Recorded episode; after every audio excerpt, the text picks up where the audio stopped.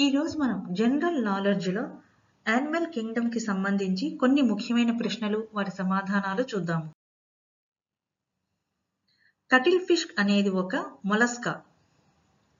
కుందేలు క్షీరదం సిఆర్చిన్ ఇఖైనోడర్మేటాకు చెందుతుంది. బొద్దింక గుండెలో ఎన్ని గదులు ఉంటాయి? పదమూడు. వానపాము సాలీడు కప్పలలో ఏ జీవి రక్తం ఎర్రగా ఉంటుంది? సాలీడు. చేప కప్ప కుందేలు కీటకములలో ఏ జీవిలో కండర సహిత హృదయం ఉండదు? కీటకం.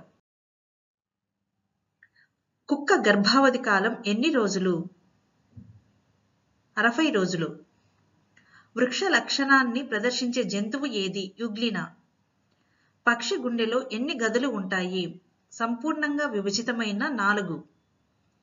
కప్ప ముసలి పక్షులలో ఏ జంతువు గుండెలో మిశ్రమ రక్తం ఉంటుంది? కప్ప.